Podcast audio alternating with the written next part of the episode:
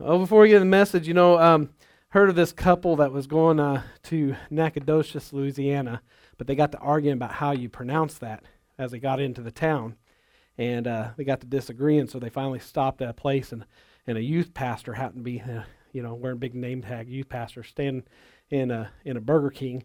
And said, let's just ask him. He looks like he's from around here, and uh, so they went up and asked him. I'm just picking on you. I'm picking on youth pastors tonight. So they go up and said, "Hey, would you t- would you slowly pronounce where we're at? Because me and my wife are arguing about a pronunciation. Will you slowly pronounce the place we're at?" And uh, this youth pastor leaned over and goes, "Burger King." There's a child asked his father. He said, uh, "Hey," um, he said, uh, he asked his father. He said, um, "How were how were people born?" So his father said, "Well, Adam and Eve." You know, they had the first children, and from that from that line, God um, populated. Uh, God helped them populate the earth. And so he was a little bit fuzzy on that. He went to his mom, and his mom obviously is different belief system than dad, and said, "Well, we were monkeys, and we evolved into people." And so the son went back to his dad, ran back to his dad, said, "You lied to me," you know, trusting his mom was telling the truth, and uh, told what his mom said. He says, "No, she was just talking about her side of the family." And there's this elderly couple. They were uh, they they went to the doctor because they were really uh, having some troubles, and the doctor said, "Well, you're you're starting to lose your memory. You need to make start writing stuff down. That'll help you. You got to start writing it down." And so they went home, and the wife sitting there said, "Boy, I'd just like some ice cream." And she told her husband, and he said, well, "I'll go get it." So we'll write it down. We'll start down. Because no, no, I can remember. You need ice cream. Pretty soon she said, "You know what? Actually, I want whipped topping on ice cream whipped topping." She said, "You better write it down. It's getting more complicated." No, no, I got it. Finally, she kept going. Next thing you know, sprinkles, this cherry on top, and kept saying, You better write it down. No. But he was gone in the kitchen for a long time. She finally hollered, said, What's taking so long? He said, I'm almost done. I'm right there. And walks in. He's got um, bacon and eggs. And she looked at that and she goes, Where's the toast? See, those three were actually not jokes. They were tests for who needs marriage counseling. So I was having somebody write down names. All, all you men and ladies that laughed, we're going to have to get you some counseling. Someone asked, is Google male or female? And uh, one smart aleck uh, uh, husband said a female because it doesn't let you finish a sentence before making a suggestion. Um, oh, that was bad. Yeah. Yeah, see, now nobody's going to laugh. All right. Well, maybe we better just get in the message because it's going downhill fast. I started thinking about recently that I'd maybe get back to the um, get back to it, with January coming on, just thinking about New Year's resolutions and and uh, just kind of crazy thoughts today. And thinking about how when I was a kid, you know, uh, my mom always tried to get us to be so proper and not to say things that were out of out of uh, context of, of, the setting you're in. And so, you know, when you went to the restroom, you always reference number one or number two. And uh, you know, it, I can't remember what we call it, but some people say call, going to the John, and I decided I'm going to call it going to the gym that way, uh, when I talk about having to get up early in, in the morning and I have to go to the gym, it sounds better. All right, okay. You guys, I tell you, Wednesday nights, I guess it's because some people get off work and um, just not in a laughing mood. All right, so I'm going to try not to sniffle too much of the mic. We've been on the series Angel Ministry. I'm getting the scowl from my mom. That's the same look I used to get from the piano when she played the piano. And, and look at me. And I was doing the same thing I used to do, trying not to look that direction. Um, if you want to turn in 1 Corinthians uh, chapter 4, verse 9, what I'm doing is, is some of the uh, different um, sermons and commentaries I looked at when I went into this um, series because, like I said, you won't find a ton of. Um, if you go on, there's websites for like uh, uh, sermons, and you go and put in angels, there's just not really a ton of sermons on angels. A lot of ministers don't really do many, many teachings on that. But um, uh, tonight I'm actually combining a couple of uh, uh, sermons from a series, and, and both of them focused on ministry in reference to angels. We're going to do a little flip flop. We're going to first talk about um, how we actually minister to angels, and then we're going to learn a little bit about how minister uh, angels minister us. It's a good bounce off of last week because we got into that a little bit about angels go to church. We said they're very curious about they're very curious about our relationship with God, and we'll talk a little more in depth about that tonight. But 1 Corinthians chapter 4, um, verse 9, 1 Corinthians chapter 4, verse 9 in the ESV, For I think that God has exhibited us apostles as last of all, like men sentenced to death because we have become a spectacle to the world, to angels, and to men. The Bible teaches that we, as members of the body Christ, that we minister to the angels. We talked about them that they are that they are a um, that they're minist- they are ministers to us through through God. But I want to flip that around that we minister them.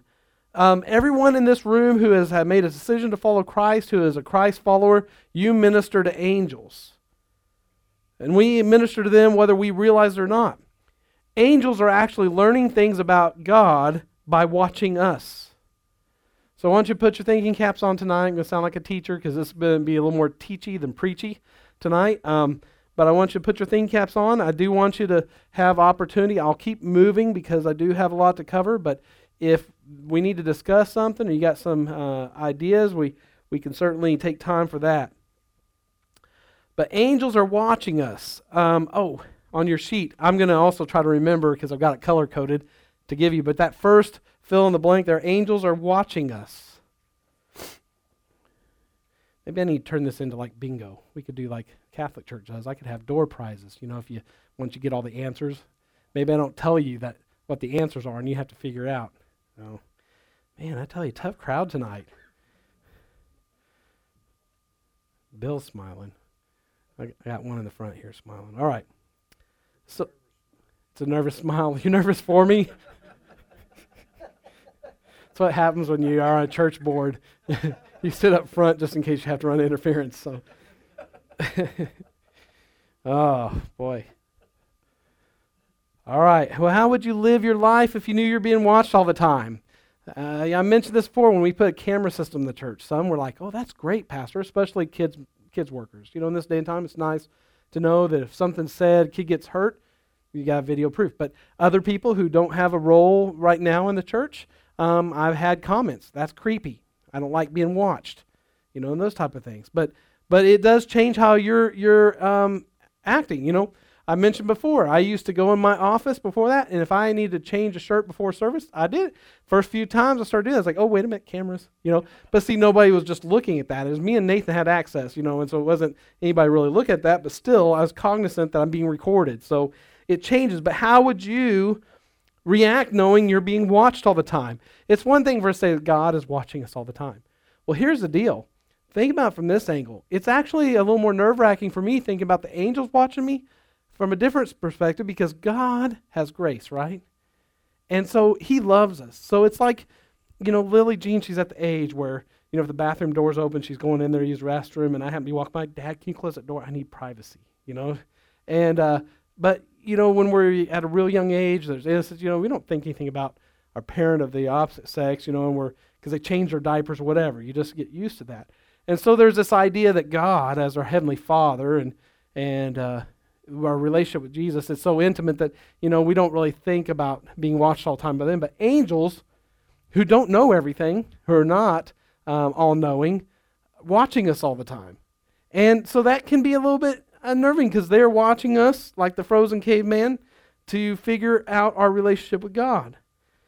So, how would you live your life knowing that you're being watched all the time? I didn't really watch the whole movie because it's just a little weird for me, but I know that the gist of it. But there's a movie Jim Carrey, and it may not have been a good one to watch anyway, I don't know, but The Truman Show, this is a long time ago that came out. The whole premise of the movie is he eventually finds out that it's like he's living on a show, he's being watched all the time. And times he didn't think he'd be watched. Um, next, next thing, number a, our letter A on there is we cannot see them in this age. We cannot see them in this age. They exist in another dimension, so we can't see them in this age. Now, that doesn't mean they don't appear. and we know that because we covered that. And we also, on Sunday and other times, we've been talking about appearance of angels. But we don't see them all the time. Uh, from Scripture, we don't know for sure, but it's very likely angels are sitting in this room right now. And we don't see them. You might be sitting on one of them's lap. Like, good grief, I was here first. And they had to move. You know? They're going to come up and get their little invisible pillow crocheted with their name on it and put it in their seat. Um, some of you that grew up in church, and especially in more traditional churches, you'll get that. But uh, B, they can see us. They can see us, though. there'll be numerous scripture references, and I'm sorry if I go a little fast. If you if you're wanting to keep up with these, you can jot them down, but I'm I'm probably not going to wait for everybody to turn there. Uh, 1 Timothy 5.21 in the ESV says, In the presence of God and of Christ Jesus and of the elect angels, I charge you to keep these rules without prejudging, doing nothing from partiality. In the presence of God and, the, and of Christ Jesus and the elect angels, I charge you to keep these rules without prejudging, doing nothing from partiality. In other words, you should be concerned about what the angels see as well as uh, God and Jesus, you should be concerned about what the angels see because they are watching. Paul tells Timothy there are three reasons to do what I've told you to do here God is watching, Jesus is watching, and the angels are watching. There's a pastor of a very small church who ran like 15 to 20 people, and, and the story goes that you know, he worked uh, numerous hours preparing sermons, being very eloquent sermons, and, and preached his heart out. And sometimes when there was a few people out, he'd have five to ten. His wife finally says, "Why don't you take a little break? Why do you work so hard? There's just a few people." He said, uh, "He said you're forgetting the large audience I actually have." And then he quoted her this verse in 1 Corinthians 4 9, For I think that God has exhibited us apostles as last of all like men sentenced to death, because we have become a spectacle to the world, to angels, and to men. So this next fill in the blank is the word spectacle literally means for public show. For public show. Now, the apostles, we, we hear that for public show, and it may have a little negative feeling to it. They're using it in a positive. It's in a positive light. We're made as spectacles. And this word here, spectacle, is translated in the Greek as spectron, which is used interchangeably with theatron. In the Greek, theatron is theater. So you've got this idea of theater, and, and good job, Nathan. I didn't even see that up there. but yeah, so theatron, theater. So it's it's um, giving you this idea of like a we are on a big presentation, like we're on a stage, we're in a theater. Our lives being presented before the host of angels and Jesus and God. Acts 19:29 in the ESV so, says so the city was filled with the confusion and they rushed together into the theater dragging with them Gaius and Aristarchus big name Macedonians Mac, um, who were Paul's companions in travel just wait till I go for my master's and they make me actually be able to pronounce all this, right? All right. But back to the previous verse, we are made a theater to the angels. We're, we're made a spectacle. Um, a professional baseball game, you think about that in the big stadiums. There's men on the field. They, there can be 40,000, 50,000, 60,000 people observing, and the players are making a spectacle of themselves in a positive light. They're making a spectacle of themselves. They're, they're hoping to do something spectacular. Same word used, spectacular, a spectacle. There, there's this feeling of trying to create awe and, and grabbing attention. And so the angels are curious creatures. The next fill in the blank. The angels are curious, curious creatures. I believe the Bible gives us the idea that they're scrutinizing our lives. They're, they're paying close attention. Angels have a different nature than we have, and that's part of what makes them curious about us. If there's no difference between them and us, they'd be able to relate a little more, right? And there wouldn't be the curiosity that we give, get a feeling from from Scripture. So there are angels among us, and they are no doubt in this very room, as the Scripture indicates that they're always around us, and that there's some reason God wants us to be aware of them because He's included in Scripture. Scripture tells us all word is good for teaching and correcting and, and so we know that the fact that the Bible is teaching us the angels are all around, they're watching us, they're curious of us, that is a healthy part of our teaching for our lives in understanding God and His creation, His kingdom. The next fill in the blank, number two, angels are learning about God's wisdom by observing us. Angels are learning about God's wisdom by observing us. They're heavenly beings. As we mentioned before, they're created before us, yet they were not always, as God has been always uh, in existence. They had a beginning. And God has not shared with them everything about us. So there is a curiosity. Um, the next fill in blank, they are not omniscient, which is O M, just think omni, O M O M N I S C I E N T, omniscient. Means that they're limited in their knowledge. They're, they're not, omniscient would be if they knew all, but they're limited in their knowledge. But they have a capacity to learn. Isn't that an interesting thing? You know, we know that they're very different than us in a lot of aspects, but they have the capacity to learn. Otherwise, Satan could not have learned about pride. There wouldn't have been an aptitude to take on a different, a different attitude, uh, a different idea than what he had already been given. They're not robots. They're not programmed. Yes, well, well, they do, and we know that there is hate. Satan expresses hate. We know that as angels, they express joy when someone uh, is born in the kingdom. Like tonight, uh, when the when this young boy accepts Christ, uh, when that when there's a heartfelt accepting of Christ as their Lord and Savior, then we know that the angels rejoice. So yes, um, they they express emotion. Um,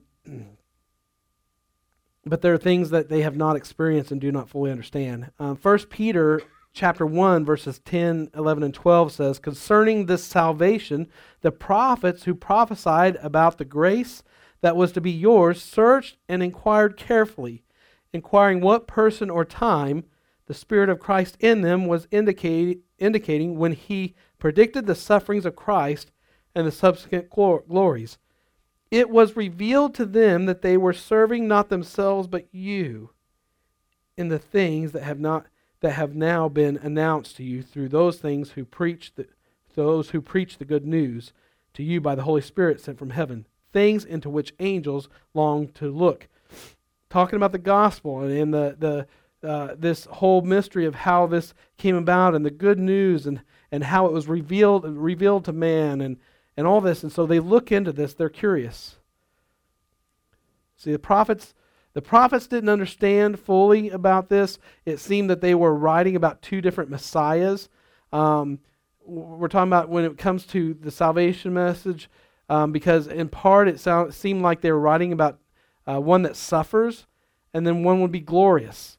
And, you know, that's where I think some uh, of the Jewish people still will stand and say that the Messiah, uh, the real Messiah, has still has not come that, that Jesus was not the true Messiah, because when you look at the old, the old writings, it, it, it references in some that a Messiah that's going to suffer and one that will be glorious. But they're writing for future generations to understand, uh, understand uh, which is us. And today we know there's only one Messiah. He both suffered and is glorious, and he will be victorious. He suffered, but he will be victorious and glorious. But here's our point for tonight even the angels didn't understand, and so they look into it. They, don't, they didn't understand, so they look into it. So God doesn't share all the details of his plan with his heavenly servants and the angels. We know there's some things that Jesus, there's at least one thing Jesus doesn't know himself, the Son of God, and that's the hour in which God will send him back, because only the Father knows. You know, so there's there's this is a very curious thing when you think about it, that God God is a great secret keeper, really. I mean, he's able to keep some secrets even from those in the heavenly hosts that are, are there and residing with him. They are simply to do their job. I mean, it's not that they're robots. Like we said, they have feelings, they have curiosities, but they have orders to carry out. And they are very much, that is the task um, ahead of them is to serve us and to be ready for the return of Christ. Uh, the next fill in blank, they are curious of what they don't understand. They're curious what they don't understand. But here's the thing we have the Holy Spirit speaking things directly from the Father to our hearts. So that's what that's one thing when we talked about the infilling of the Holy Spirit, the baptism of the Holy Spirit, one of the purposes of that, when you begin to pray in a heavenly language, Satan can't understand what's being said. It's not a prayer that he can interrupt or understand. It's it's a communion of the Holy Spirit speaking through you directly to God. In times that we, we know um, from Scripture that in times when you don't know how to pray, that, that you're um, that through groanings and, and those mumblings and those things that the Holy Spirit speaks through, you're communing directly with God through the Holy Spirit. And so one thing about angels, they don't even aren't even privy to everything that we they pray to God because if we're praying in the Spirit, they aren't even privy to that. Now, I believe God can illuminate that to them, can make them aware, but um, so uh, truly we are a privileged people to live in the day in which we do, where, where um, God has uh, made a way possible for not only us to go into the Holy Holies because of the new covenant through Jesus dying on the cross for us, but also that He sent the Comforter, the Holy Spirit, to be able to speak through us directly with Him, to commune with Him. 1 Corinthians chapter 2, verses 7 through 8 in the ESV says, But we impart a secret and hidden wisdom of our God, which God decreed before the ages for our glory. None of the rulers of this age understood this, for if they had, they would have not crucified the Lord of glory. So these, um, there, there's a reference to uh, these uh, in some uh, in some translations, the princes. Um, it might be the princes of the air, or uh, it's obviously talking about demonic angels, or a reference to Satan as a as a fallen angel. And uh, had they known, it's basically saying that scripture, had they known the impact Jesus' crucifixion would have had on this world, they wouldn't, I'm not going to say they could stop it, they would have done everything they could to have stopped it. They never would have allowed it to happen if they could. Uh, it was Satan and his demons who put into the heart of mankind to kill Jesus. You know, even though it was God's plan, it wasn't God killing Jesus, it was Satan and the demons putting in the heart of man to kill him. Judas's heart was turned against God, and that was the heart that led them to capture Jesus, to, to sell him out. So uh, they were the inspiration. Um, the Satan and the demons were the inspiration, but God was using them to fulfill his higher purpose that he never uh, let them in on. So God had kept that a secret from, from the demons and from Satan, that that was his plan. And did you know what Satan, we can imagine what Satan did the moment Jesus died? Uh, Carmen, some of you are familiar with Carmen, uh, who's been a, a, gospel artist for many, many decades, several decades. But he had uh, Carmen the Champion, and he gives us a song or a depiction of what it must have been like, and he, he puts it in the um, in reference to like a, a big boxing match with a big arena, and Satan and Jesus are boxing, and and, and Satan uh, finally knocks Jesus down for the count, but God starts counting backwards 10, 9. And then their saints are saying, wait a minute, God, you're counting wrong. And so the idea is that, that Satan thinks he's taking out Jesus for the count, for good. This is he's killing the Son of God. This is awesome. The Messiah. He's ruining all this prophecy. But in fact, he's he's helping to fulfill it.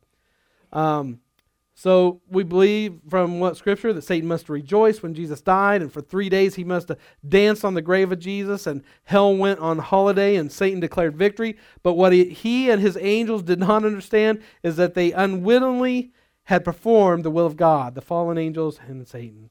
So the devil had no idea how far reaching the effects would be of this.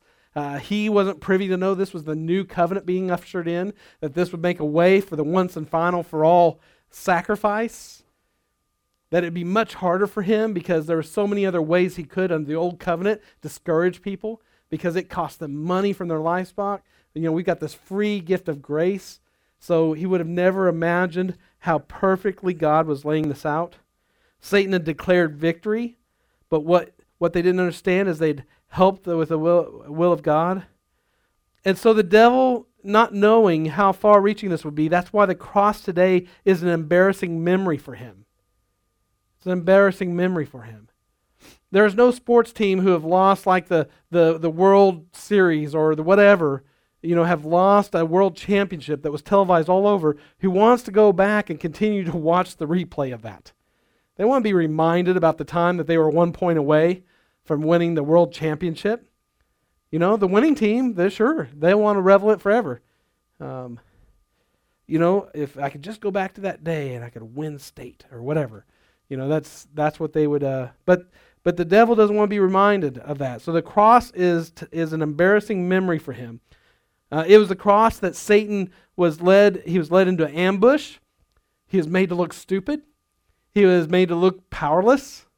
He, he was rendered powerless in that, in that situation, uh, lost the keys to death, hell, and the grave. He, he couldn't even make the final decision when man could die. Um, So, this very thing he thought would guarantee his victory would actually guarantee his defeat. And so, Satan thought he had brought the death of, to God, but actually, God was winning the victory over death, grave, and hell itself. So, hang with me because we're building something here. I want you to, I want you to follow with me here. See, why is this so significant that Satan played right into, the, uh, into God's hands? Why is this significant? Because the original conflict between God and Satan was a conflict over wisdom. Remember all the way back to the garden. What was the ploy about eating the fruit? Die. But what was the first? What was what was the tree? I, br- I brought this up a couple times. Knowledge of good and evil. Knowledge. Knowledge. So some would say over power, but it was not. Satan knew he didn't have more power than his creator. Uh, it would be fruitless to ever try to stand on that strategy. To have a to have an eternal strategy to come against the armies of God based on the fact that I was going to outpower them. He knew that God at any time, and we see over and over again in, in the miracles God performed, that Satan couldn't match God's power in his display of power. He knew he couldn't do that. And so he never claimed to be more powerful than God. Satan never does that. What he claims to be was wiser than God. He believed that he could do more with his power and great wisdom. And, and, and you see, God could do more with power and his uh, more, uh, God could do more with more power and his limited wisdom. And so Satan, Satan's boast was, I know better. No secret can be hidden from me. You see, this is why we say that Jesus, the Son of God, could show up on the scene live in the flesh, live in human flesh, proclaim who he is, do miracles to try to prove, his, show the power, right? And people still would not believe. Because man is really, even though we think we're after power, no, we're after knowledge. That's why the atheist is on this mission he, he can't just live his life as an atheist, just him, and be happy with leaving it at that. He's got to convince others. That, that's what, what it's all about, is about knowledge, gaining more knowledge. You think about the, the knowledge war for, for um, between countries, the intelligence war, the CIA, and all this. It's the knowledge. The knowledge, they say knowledge is power. Knowledge is the real power. And so God used the prophets and gave all the facts. Prophets have a lot of power because they can speak on behalf of God and it happens just like it is, and it removes the unbelief. And Satan has to try to combat that. Try to imagine combating when a prophet says, Hey, if you don't turn from God, your city is going to crumble, your walls are going to fall down, and this is how it's going to happen. And they don't turn and they fall down. Those people are all believers then, right? They may they may never commit their whole life, but they can never ever say that they haven't seen, they ha- don't have knowledge that God is alive. So, um, God uh, get, used the prophets and gave all the facts, but it was uh, but this whole thing shrouded in mystery. It's it's like God says, "I'm so much wiser than you. I can spell it all out for you, and you still won't uh, be able to defeat me." You know, uh, Satan. That's his weakness, is he can't figure out God's plan. He doesn't have the wisdom that God has.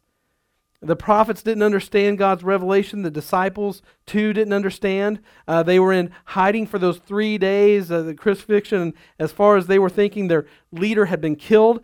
And before his death, Jesus spelled it out clearly for Peter, saying, I'm going to die. Three days later, I'm going to rise again. And Peter said, Not so, Lord. And even the angels didn't understand God's master plan, nor did Satan and his angels. Bible says that the word of God will be foolishness to those who don't believe. It seemed like foolishness. You see, you see, knowledge is where the real power is. That if people open their heart up, you can't just tell somebody what the word of God says if you're not living it, because the knowledge that you have, you can tell it to them, but it has no power if it's not being lived out. Now, I'm not saying God's word doesn't have power on its own, stand alone, apart from you. I'm saying that it's meant to be lived out. And so when it becomes a part of you and it's really heartfelt and you're living it out before others, there's power to it because the knowledge is where they can actually see it at work.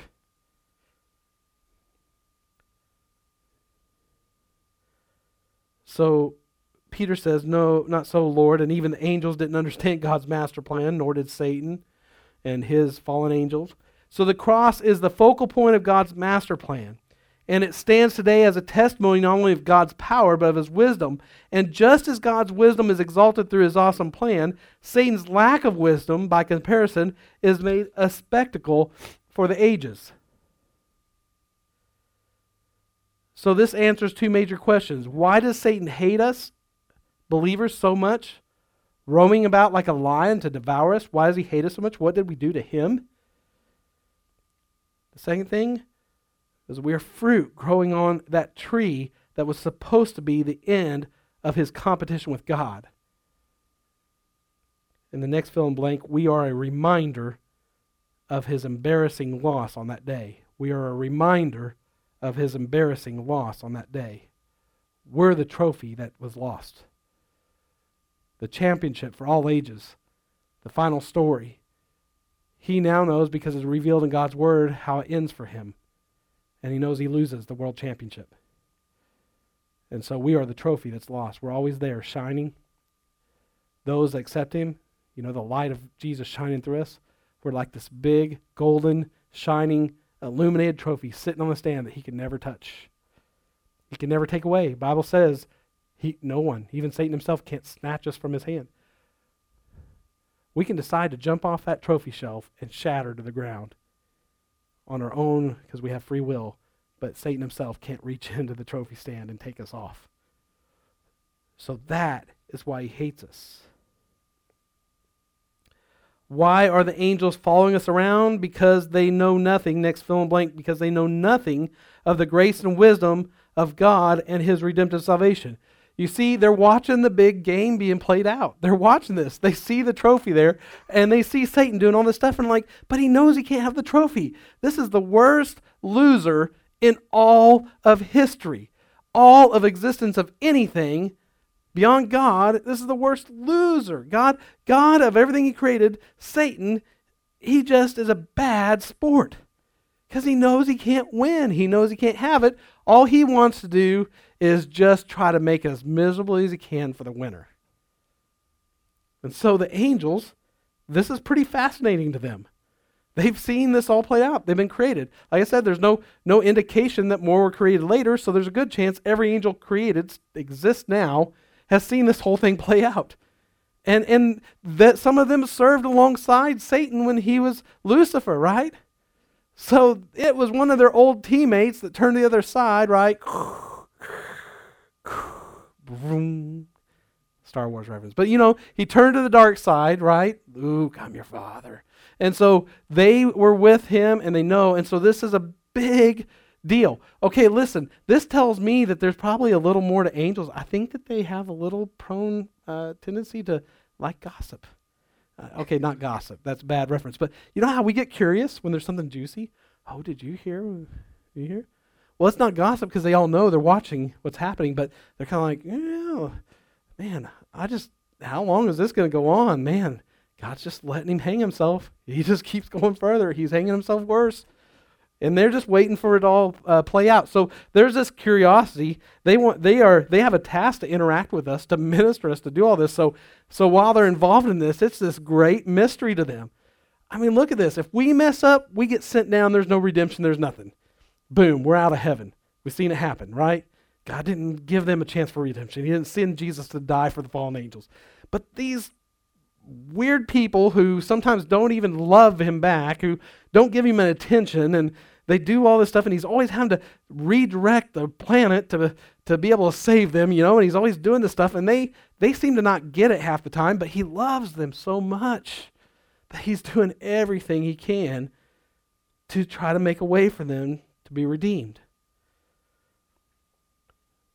So they know nothing about this grace and this wisdom, and they know no forgiveness. They they're more curious than ever, and just as we are about them, and they know the power of God all too well, but they are still learning about His manifold wisdom. Can't imagine how hard it is to know how powerful God is in the real sense. They watch it happen all the time, and then see the stuff we do. Right? So they're ministering to us. You know, I pick on Bill or somebody. I don't know. I pick on Bill a lot. I pick on Branson, you know. Angels are watching Branson God's got him on his tail. They're tailing him, right? And Branson is running late to get back to New Beginnings because Ken is relentless. Branson, where are you at? We need you back here. Hey, son, what do I pay you for? Get back here, right? And Branson starts stepping on the pedal, right? And he's in the 12 passenger van. It's empty, so there's no kids that harm. No kids are harmed in this illustration, so Don't worry about it. And you know, he's coming up down here through Centerton. He gets past the Centerton police, thank goodness. That's a whole other thing. And then he gets out and he starts hitting that curve out there, and he's just stomping on it, right? And he's coming, getting on two wheels, coming out. And those angels are like pushing on the van, like, oh, good grief. If you only knew what God had planned for you later, why are you taking these chances, you know? And they're, they're keeping him safe. And, and so Branson doesn't see any of this, and they're thinking, you know, this life is but a flash. You're in such a hurry. Well, slow down. It goes fast enough. You know, and they're, this is this is the kind of life. Can you imagine? That's their duty. Is they're, they're they're ministering and they're protecting and they're doing all these things. And so they're acting and they're having to watch that, knowing, seeing the power of God, and knowing what He can do, and knowing the power He's given them, and then watching us live out our lives. So you start thinking about some things you do, and think about the angels, what they must be reacting to around that, knowing you're being watched all the time, and it might change your perspective on what you're doing. So Ephesians 3 9 and 10 says, And to bring to light for everyone what is the plan of the mystery hidden for the ages in God who create all things, so that through the church the manifold wisdom of God might know, uh, might now be made known to the rulers and authorities in the heavenly places. It might be known. And to bring to light everyone the mysteries, they it's part of God's plan for the angels to learn, to see this unfold. The angels learn by the church as they watch not only our services, but our daily lives as part of the body. They can see God's wisdom unfolding in His master plan step by step. I can't imagine. It must be fun for them when, when uh, you know, have those moments, like you probably have those moments where you let the Holy Spirit start guiding you, and all of a sudden He speaks through you, and you see a life just change. You see people break, and, and maybe lives mended back together. And the angels are just like, this is so cool. I mean, these people are such a mess. That they, they, they do stupid, stupid stuff. They stink sometimes. You know, they got all kinds of problems. And, and then God, the Heavenly Father, just will like work through them through His Spirit. So they must be just totally blown away sometimes. The question is do you see His wisdom working in your life? Do you see the same things the angels are seeing? Are you allowing yourself or your eyes to be open to how magnificent, how wonderful that these things are? And, and how are you doing in your ministry to the angels, right? What are they seeing of you? Your angel ministry. How, how is your teaching going? Or are, are, are, are they learning from you, whether good or bad, success or failure? But what are they learning about God's grace and wisdom from you? Do they see you standing in Christ and living a life of victory? Do they see you walking in the flesh and carnality or, or in worldliness? What do they see? So, no, we're not going to um, please the angels. We're not trying to please them. But, you know, we don't pray to the angels. We're not. Uh, we don't have a responsibility to them spiritually to them. We do to, to Jesus, to, to our, our Savior but not to the angels. But still, it, it, Scripture indicates it should concern us what they see. We are to focus on Christ who is watching, and we know that he is looking, but it doesn't hurt to have some added motivation. Hebrews 12:1 Therefore since we are surrounded by so great a cloud of witnesses let us also lay aside every weight and sin which clings so closely and to let us run with endurance the race that is set before us. I like that verse because now after doing the study, I'm thinking, I'm thinking, you know what? When I complain, it's like they're standing there saying, CJ, come on, grab a hold of who you are in Christ. You know, your knee hurts, your knee hurts, but that body's not going to last anyway. But your spirit, man, God has got given you a strong spirit and, and stand up tall, you know. You got a mission today. Don't worry about what you can't do today because God is working through you. You know, these angels are, are, are excited about we are players on that field. They, they want to see us succeed because they have the same um, desire as God has about us that the kingdom win. So I, I want us in the last 15 minutes, I, I, we're going to kind of flop now. I told you we'd flop. And this is angels in the church age. This is uh, a little more on how they ministered us. In Colossians 1 24 through 27, this is Paul's ministry of the church. Um, I want to describe a little bit about Paul before we go further. But now I rejoice in my sufferings for your sake, and in my flesh I am filling up what is lacking in Christ's afflictions for the sake of his body. That is the church, of which I became a minister according to the stewardship from God that was given to me for you, to make the word of God fully known, that the mystery hidden for ages and generations, but now revealed to his saints. Verse 27 To them God chose to make known how great among the Gentiles are the riches of the glory of his, this mystery which is Christ in you, the hope of glory. The whole thing saying this thing about Christ living in you, it's a great mystery, it's a great thing, it's something for the ages, and Paul has been charged. Basically, he is the one who is to, to help us to understand through his writings um, these mysteries about Christ living in us. Revelations 2 and 3 talk about the angels of the seven churches and the seven candlesticks. And this uh, angels in context are the pastors, the messengers, the leaders, the not literal angels, but angels are present in the angels are present in the church age and still very important, but on a very different level than any other dispensation, any other time. The, the Apostle Paul was the apostle of the Gentiles, as we learn in Romans 11 13. But one of the most important things I want you to understand about Paul as we move forward back on angels, the next fill in the blank is Paul was considered the apostle of doctrine for the New Testament church believers. Apostle of doctrine. That is uh, the next uh, fill in the blank. Apostle of doctrine.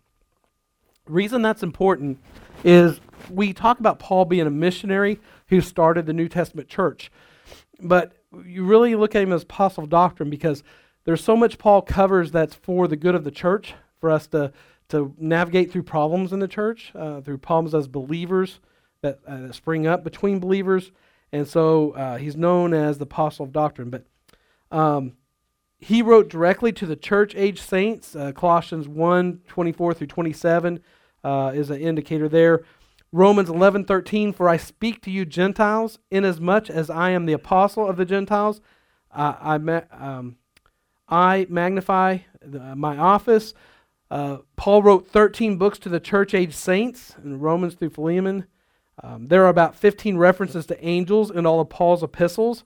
Uh, epistles are basically letters sent by apostles, not, not the apostles' wives, or not the epistles, but letters sent the, by the apostles. Um, in the Old Testament, there are well over 100 references to angels. Uh, in Matthew through Acts, there are at least 73 references to angels. And in Hebrews through Revelation, there are at least 87 references to angels, mostly in Revelation. So the ministry of angels is not emphasized as much during the church age as other periods of time. Um, not only this, not only this, but at Paul's reference to the angels, there were never uh, said to be ministering to us. So you remember, there's over 250 total in the Bible references to angels, and so it's not the heaviest time. Um, but we see this difference that uh, they're ministering to us, but they are um, not as often the messengers like they were in others um, are, are not the ones giving guidance. But so we look into God's word, and this number one, angels are seen giving instruction and understanding, especially in the Old Testament, but they're seen giving instruction and understanding.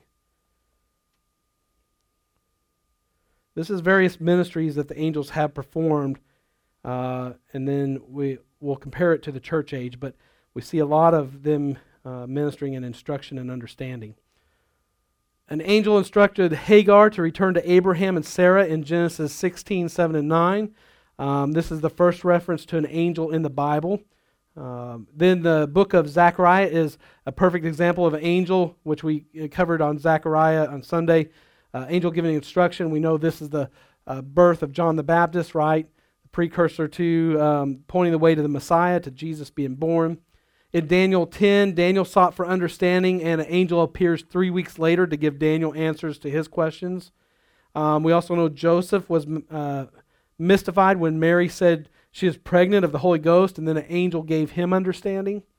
And your next fill in the blank, here's the next uh, fact we need to understand is our, our question we need to answer is Do angels give us instruction and understanding in this present church age? So, this is where some denominations or some teachings may differ is do they still give us instructions? Do they still interact in the same way in our present church age as they used to? Well, here's the thing. I don't know that we can say that they don't or not because I don't know that God has said they will not do this. But, but here's something that changed differently um, when we get further in the New Testament on, on angels' roles is that we don't really need them to do that in the new church age. See, there's a difference in necessity from the Old Testament and what we need in the New Testament. I'm going to explain that. See, this is what Paul, the apostle of doctrine to the church says. Romans 8:26, he confirms our weakness and need for understanding. Romans 8:26 says, "Likewise the Spirit helps us in our weakness, for we do not know what to pray for we are as we ought, but the Spirit himself intercedes for us with groanings too deep for words." We have another resource. See, God gives us the Holy Spirit who teaches and instructs us and helps us, helps guide us and, and to place understanding. Um, I won't read all, but 1 Corinthians uh, 2 9 through 14. Uh, uh, what no eye has seen, nor ear has heard, nor the heart of man imagined, what God has prepared for those who love him. These things God has revealed to us through the Spirit. And it goes on talking about the Spirit. So the next fill in blank is the Spirit is much better than an angel. The Holy Spirit being able to speak through us and to us directly and being able to enter the Holy of Holies with the new covenant, there's not the need in the same way as the angel of the Lord appearing before Jesus died on the cross. So, Mary, Zechariah, what we talked on Sunday and what we're going to finish up on next Sunday, the idea is, is that out of, it was more out of necessity before, as part of God's plan. There was more of a need for the angels to come with the instruction and guidance. Not saying they won't still appear, but in different role or capacity because of necessity. We, we have the Holy Spirit. So Paul teaches that the believer is in Christ and Christ is in the believer, and that and in Christ uh, are hid the treasures of wisdom and knowledge, and that's how we can have understanding. Remember, as of the Scripture, we can understand it because the Holy Spirit is illuminating Scripture to us. The unbeliever, it's foolishness. You see this whole pattern? the knowledge, the power, how the angels interact. It's all about us connecting with God. Every part of it is connecting with God. And so the angels only fill the role that is necessary and needed. Their missions make sense. God's a great strategist. He's not going to have the angels do busy work. So if they don't need to appear and do the same kind of function they used to, then they're not. God doesn't waste his time or anybody else's. The Old Testament saints didn't have the indwelling of the Spirit of God, nor will those in the tribulation. But the Holy Spirit is the best teacher of the Word of God. After, um, after all, he wrote it. So Paul teaches the believers in Christ, and the Christ is in the believer. And we could look at like Colossians 1.27, to whom God would make known what is the riches of glory of, his, of this mystery among the Gentiles, which is Christ in you, the hope of glory. Keeps mentioning the Gentiles because you got to keep in mind they're adopted into the family of God now through the new covenant. No more Jew, no more Gentile, male or female. We're all children of God. So we all have this availability now to God's knowledge and his wisdom through the power of the Holy Spirit. Colossians 2 2, that their hearts might be conformed, being knit together in love, and to all riches, all of the full assurance of understanding, to the acknowledgement of the mystery of God and the Father and of Christ. So get ready. Here's your next fill in the blank. We are complete in Christ. And so we need no instruction of an angel. Now, I don't have the reference in front of me. There is a scripture that talks about that we no longer need to be instructed. And it's funny how some people have taken that as like, I don't have to go to church. I don't need any instruction. I don't need anybody to tell me what to do anymore. That's not what it's saying, but we're complete in Christ. We have the we don't have all the knowledge and don't need to be taught anymore. But through Christ, we have a direct resource of all the knowledge that's needed. Sometimes he leads others to help us when we aren't getting it. So we have the completed Word of God, which Paul says is for our instruction, and the Spirit uh, helps us understand it. So we said all this to say is that some church movements these days emphasize prophecies and revelations they claim God has given them outside of the Word of God. And this is the foundational scriptural basis, what we've just gone through, uh, and talking about the wisdom and that, that, that is not the case. you can get in a lot of trouble in your walk with God when you start to open up that door that an angel can come appear to you and tell you something that's not, that's not going to line up with Scripture and you've got a new revelation. It's kind of a popular thing for preachers for a while. I got a new revelation from God. No one else has ever heard this from God before. You're about to hear it for the first time. And I had a professor in Bible college who say if it's old, it's not new. If or if it's new, it's not true. If it's true, it's not new. And he'd always say that. It's like there's there's nothing new uh, uh, that God has not already spelled in Scripture. They usually say an angel gave them their vision or revelation. Um, they see it happening in Scripture, um, though not in the church age, and they say it has happened to them too. So they see that revelation's given, you know, Scripture is all about God's revelation coming to man, and so they believe that somehow they can have something outside of Scripture still delivered to them. But we see that that, that job description of angels seems to have changed in the New Testament. There's not any more need for them to come and bring a new revelation that would pertain to all Christians. You know, some have claimed they found the missing books of the Bible or other books God intended for us. Um, there's cults like Joseph Smith and the and the angel Moroni um, in the Latter Day Saints that they believe that he got the most latest revelation, and that's why they're only the only true church. And they've got a whole lot of messed up ideas about the Scripture because of that one man who claimed that an angel named Moroni gave him the latest revelation for the church, and it supersedes everything else. The New Age movement and many occultic groups talk of spirits and channeling, and there's uh, angels involved, but I believe they're demonic ones. Uh, they're fallen angels. Uh, you know, and this isn't about picking on other denominations, but I'm just going to call out some things. They're just fact, and I'm just going to let it go from there. But Seventh day Adventists were started through the visions of Ellen G. White. That church doctrine, why they split off and became different in their beliefs, and they believe that because we worship on Sundays, that we're not a true church either, that you have to worship on Saturdays. And because of this revelation, this vision she got, this is why that they now separate themselves from the rest of the body of Christ and believe that they're the only ones that are doing it right. 1 Corinthians 13:10, but but when that which is perfect is come, then that which is in part shall be done away with, done away. So well, we have so much better than a vision or an angel. We have the final word of God, and the Spirit of God guides us, the Holy Spirit. God knows everything. He even knows when He's sending Jesus back. You staying connected with God and His Word, the canon of Scripture, that is the best grounding you have. There is no need for additional visions and revelations to. Now, it's different. Angel came to me and said, You're going to go on the mission field and you're going to win thousands for the Lord or whatever. That's not what we're talking about. We're talking about when people say, God's given me a vision, uh, He sent an angel and a revelation that all the church is wrong across the states and I'm going to start the only real church. You know, when you, you, you hear those things and you know that there's probably something other than real angels. There's probably fallen angels that are that are spurring that on. Um, so we get angels have a ministry of comfort in the Old Testament, such as Hagar, Daniel in the lion's den, three Hebrew children. You know, remember Daniel that closed the mouths. The angels closed the mouths of the lions. Um, three Hebrew children, Shadrach, Meshach, and Abednego. They're standing, getting ready to put in the fiery furnace. That one we actually know is Son of God. So not necessarily angel, but they're they're seeing another man who looks like the Son of God in the furnace, and they're rescued. Uh, then in the New Testament, they comforted Jesus after he was tempted by Satan.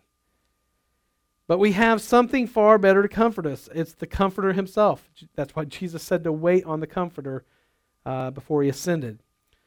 And then the last few things as we wrap up uh, John 14, verses 16 through 18. And I will ask the Father and he will give you another helper to be with you forever, even the, uh, even the Spirit of truth, whom the world cannot receive because it neither sees him nor knows him.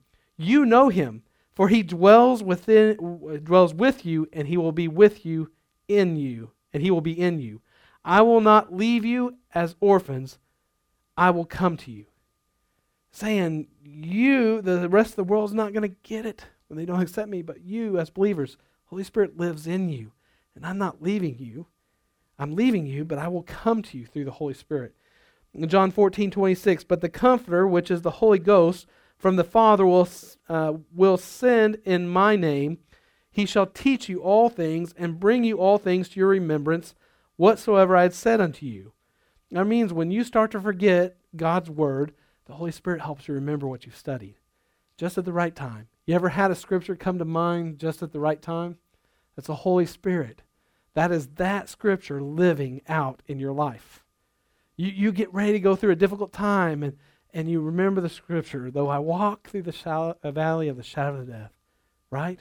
So, you, so those things come to your memory because the Holy Spirit is ministering to you and revealing to you. John 16, 7, Nevertheless, I tell you the truth, it is to your advantage that I go away. For if I do not go away, the Helper will not come to you. But if I go, I will send him to you. Man, it's so hard to imagine why Jesus would say this. The Son of God, the one we accept his sacrifice to be saved, for to go to heaven for all eternity. Yet he's saying, it's really good that I'm going away. Because the Holy Spirit reacts and interacts differently, has a different job, like the angels have a different job. And remember how bad the disciples struggled before Jesus died on the cross and sent the Comforter. Remember how much they hid out but when the Holy Spirit came on them and they were baptized in the Holy Spirit, they were unstoppable. So Jesus is saying, It's better I go away. So, what a privilege to live in the church age. God doesn't dispatch an angel uh, necessarily every time, He comes personally Himself. Our comfort is no longer outward, but inward, the Holy Spirit. It doesn't mean He doesn't send angels. I'm saying that we've got something much better than having to depend on the angel of the Lord to come. We've got the Lord who visits us himself through his Holy Spirit. Acts 9:31 So the church throughout all Judea and Galilee and Samaria had peace and was being built up and walking in the fear of the Lord and in the comfort of the Holy Spirit it multiplied. It multiplied. That's the early church, the very early early church age. So for the sake of time, uh, I don't think there's any more fill in the blank. I think we're at the end. Uh, I'm just going to give you a couple more scriptures. Uh, first, our uh, Second Corinthians 1, 3, verses 3 and 4. 1 Corinthians chapter 1, verses 3 and 4. Um, Romans 15, 4. I'll read Romans 15, 4. For whatsoever was written in former days was written for our instruction, that through endurance and through the encouragement of the Scriptures we might have hope. So, yes, the angels minister to us. Yes, we minister to the angels. But in the end of the story, God has given us the Holy Spirit. We are more than conquerors. And when we stand on His Word that we have as our guide playbook, and we let the Holy Spirit lead and guide us, the angels are there for the moral support, for the backup, for the, the power of God to interact in our lives when, when it's beyond us. When Branson's barreling down the road, cutting those corners, he may have the Spirit of God being able, if he can speak truth when it's needed, he can lay hands on and heal, he can do all these things, but he's just a little bit too weak to be able to keep that so many ton van upright when he's making a bad decision, right? And so so the angels are there to support, but we we shouldn't live in fear because we have everything within us, Holy Spirit, to be able to be more than conquerors. Let's pray. Jesus, thank you, Lord, for this time to to um, really look at uh, how we interact with the angels. God, that we know that tonight, Lord, the pressure's on because um, if they are truly sitting in here with us, then I've been talking about them. And, you know, maybe they even saw a few weeks back when I advertised on social media that we're talking about angels, and they said, hey, let's go see what they're going to say about us. Um, but, you know, it's just, it's, it's so much fun in some ways, God, to explore your kingdom and uh, what has happened and what is on the way, and to just think about the intriguing, mysterious uh, things which you have done through your angels. Lord, I thank you for them and for your love enough for us to send them as, as helpers at times, and that God, that you, you have created a curiosity in them, that they, they want to see us interacting with you. And Lord, I just pray that we'd be cognizant that we are always being watched, that not in a way to be fearful, but Lord, to be encouraged, uh, to always fight on. And we thank you for it in Jesus' name. Amen.